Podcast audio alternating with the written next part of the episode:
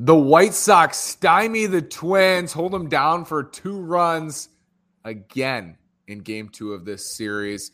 A lot to discuss on today's Locked On Twins postcast.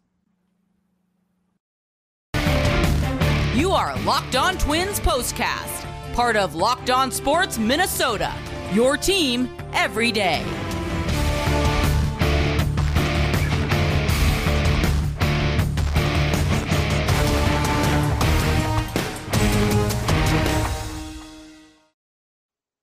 And welcome to another edition of our Locked On Twins postcast. Today is Friday, July 15th. I'm the host of Locked On Twins, Nash Walker, here with writer and reporter at Access Twins, Brandon Warne.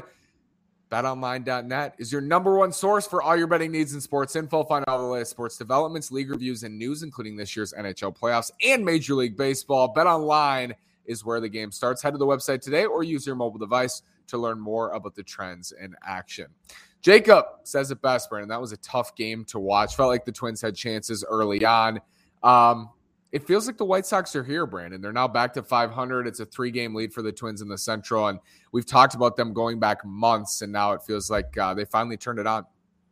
Yeah. I mean, in as much as the Twins could still grab the last two and get back to right where they started, feels like quite a bit to ask. And the Twins emptied their. Um, whatever you want to call it, pitching wise, with six pitchers going tonight. It just felt like I know the Twins are two for eight with runners in scoring position, but it felt like so much more.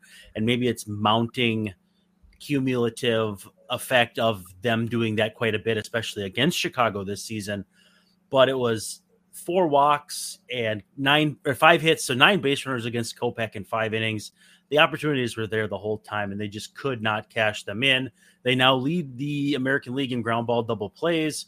It's just it's it's where I can understand frustration. Again, it's one of 162, just trying to get to the break. A lot's still going to happen. Even in this series, a lot can still happen. But I get where the frustration's coming from. Let, let me tell you that much. So the Twins, Rocco Baldelli pulled Devin Smeltzer after three innings. First, I'll ask you how you felt about that decision to pull Smeltzer in that spot. He'd given up two runs to that point and didn't look great. Yeah, I was I was fine with that. This is a team that has really hit lefties well, and so having Smeltzer work as a quasi opener, I, I mean, I get it, but they didn't have a bulk guy, so I think it might have been the plan. I just think too that it was still going to require a lot of relievers to kind of patch it together.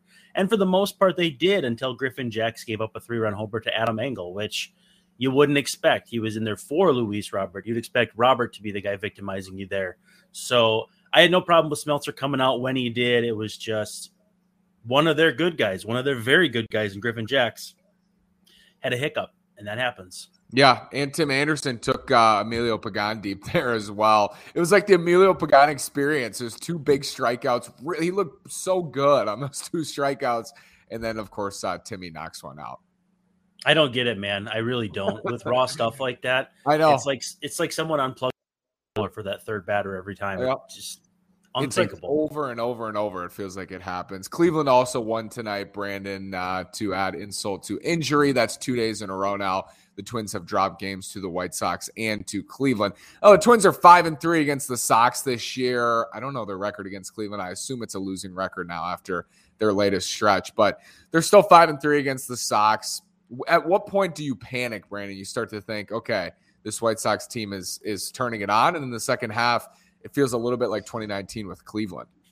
Feels like the Twins have to win one of these last two for sure, for sure if they drop both of these and it's a four game sweep, um, that's floundering to say the least. So let's hope that's not what's on the table. And I'm still, you know, I'm still trying to stay strong. They're going to go into the break at least four games over 500, which again, we would have signed up for back in April. So it's it's hard to keep perspective though in the midst of what feels like protracted, prolonged, not necessarily struggles, but mediocrity. This has been basically a 500 team for what feels like outside of a small stretch pretty much the entire season. And again, better than last year, but I understand and sympathize with fans who are expecting more. So let's talk about that game tomorrow. It's a day game, 110 Central. It is Dylan Bundy against Lance Lynn. And Bundy pitched pretty well against the White Sox in Chicago last week in that game. The Twins won. That was the opener, right? Bundy and Cueto, and then Lance Lynn going for the Sox. Lynn's ERA is nearly seven. He's looked uh, terrible. He looked terrible in Cleveland. He looked bad against the Twins, and he just hasn't been right at all since he came off the injured list.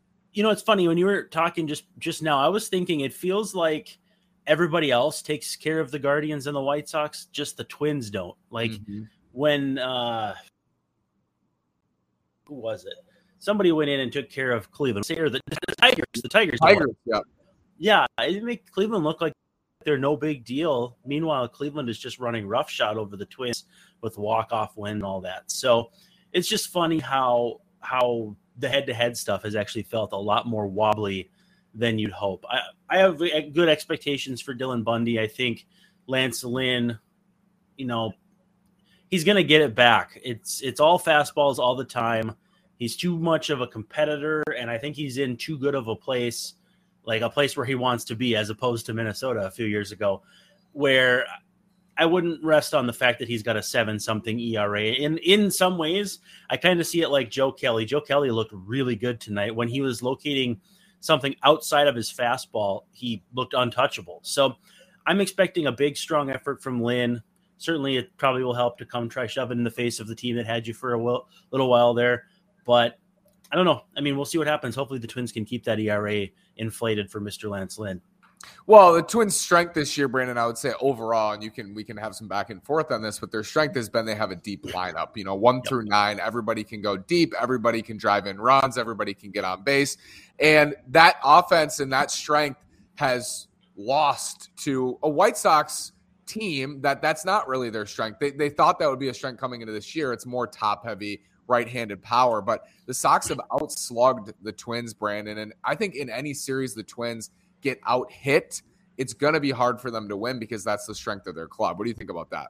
No, I, think that's exactly right. And the White Sox don't get on base that much, and they just do a certain number of things not well enough to escape themselves. It, they have enough individual impressive pieces on their team to be a division winner year in and year out. And yet, you know, some guys haven't stayed healthy. Some guys have made key big errors in the field. Um, that triple play comes to mind too, where two guys caught napping on the bases. It it's a team that just doesn't seem like it can get out of its own way and plays in spite of its manager as opposed to for its manager. But against the Twins in the last three, it's looked anything like that, anything but like that. So Twins got to get that mojo back. Is Dylan Bundy the guy? We certainly hope so. Well, it's so it's Bundy tomorrow and you wonder because Bundy's only gone like five innings in most of his starts. He hasn't. I mean, he had a couple where he's gone long because he's pitched extremely well and efficiently. But now that the Twins used a bunch of arms today, Brandon, it's a little spooky to think if Bundy can't go deep tomorrow, where they're going to be at. I don't know if they'll send an arm down tonight. I don't know how that's going to look, but you wonder how the bullpen picture is tomorrow. I mean, it would make sense to me to send Smeltzer out tonight and bring somebody up, but I don't know if that's Cole Sands because I don't know who I'm trying to remember if I think Ronnie Henriquez or Enriquez has worked recently. I'm trying to think of who else would even be on the the the shuttle who could get uh well, we'll get over to Minneapolis. It's not going to be that hard, but uh, in terms of 40 man stuff, because they just also did a 40 man Caleb Hamilton. So I I wouldn't be surprised if we hop off this and we see that Smeltzer's been optioned and they're bringing up someone that we'll find out about in the morning. But yeah, they're going to empty out the tanks, but so far they're kind of already doing that going into the All Star break. Two games until the break. It's Lance Lynn, Dylan Bundy tomorrow, Dylan Cease, and Chris Archer on Sunday. Brandon, we'll talk again soon. Thank you so much. Thanks for commenting, liking, subscribing, everything you do for us. Thank you, listeners. Brandon, we'll talk soon, brother. Thanks.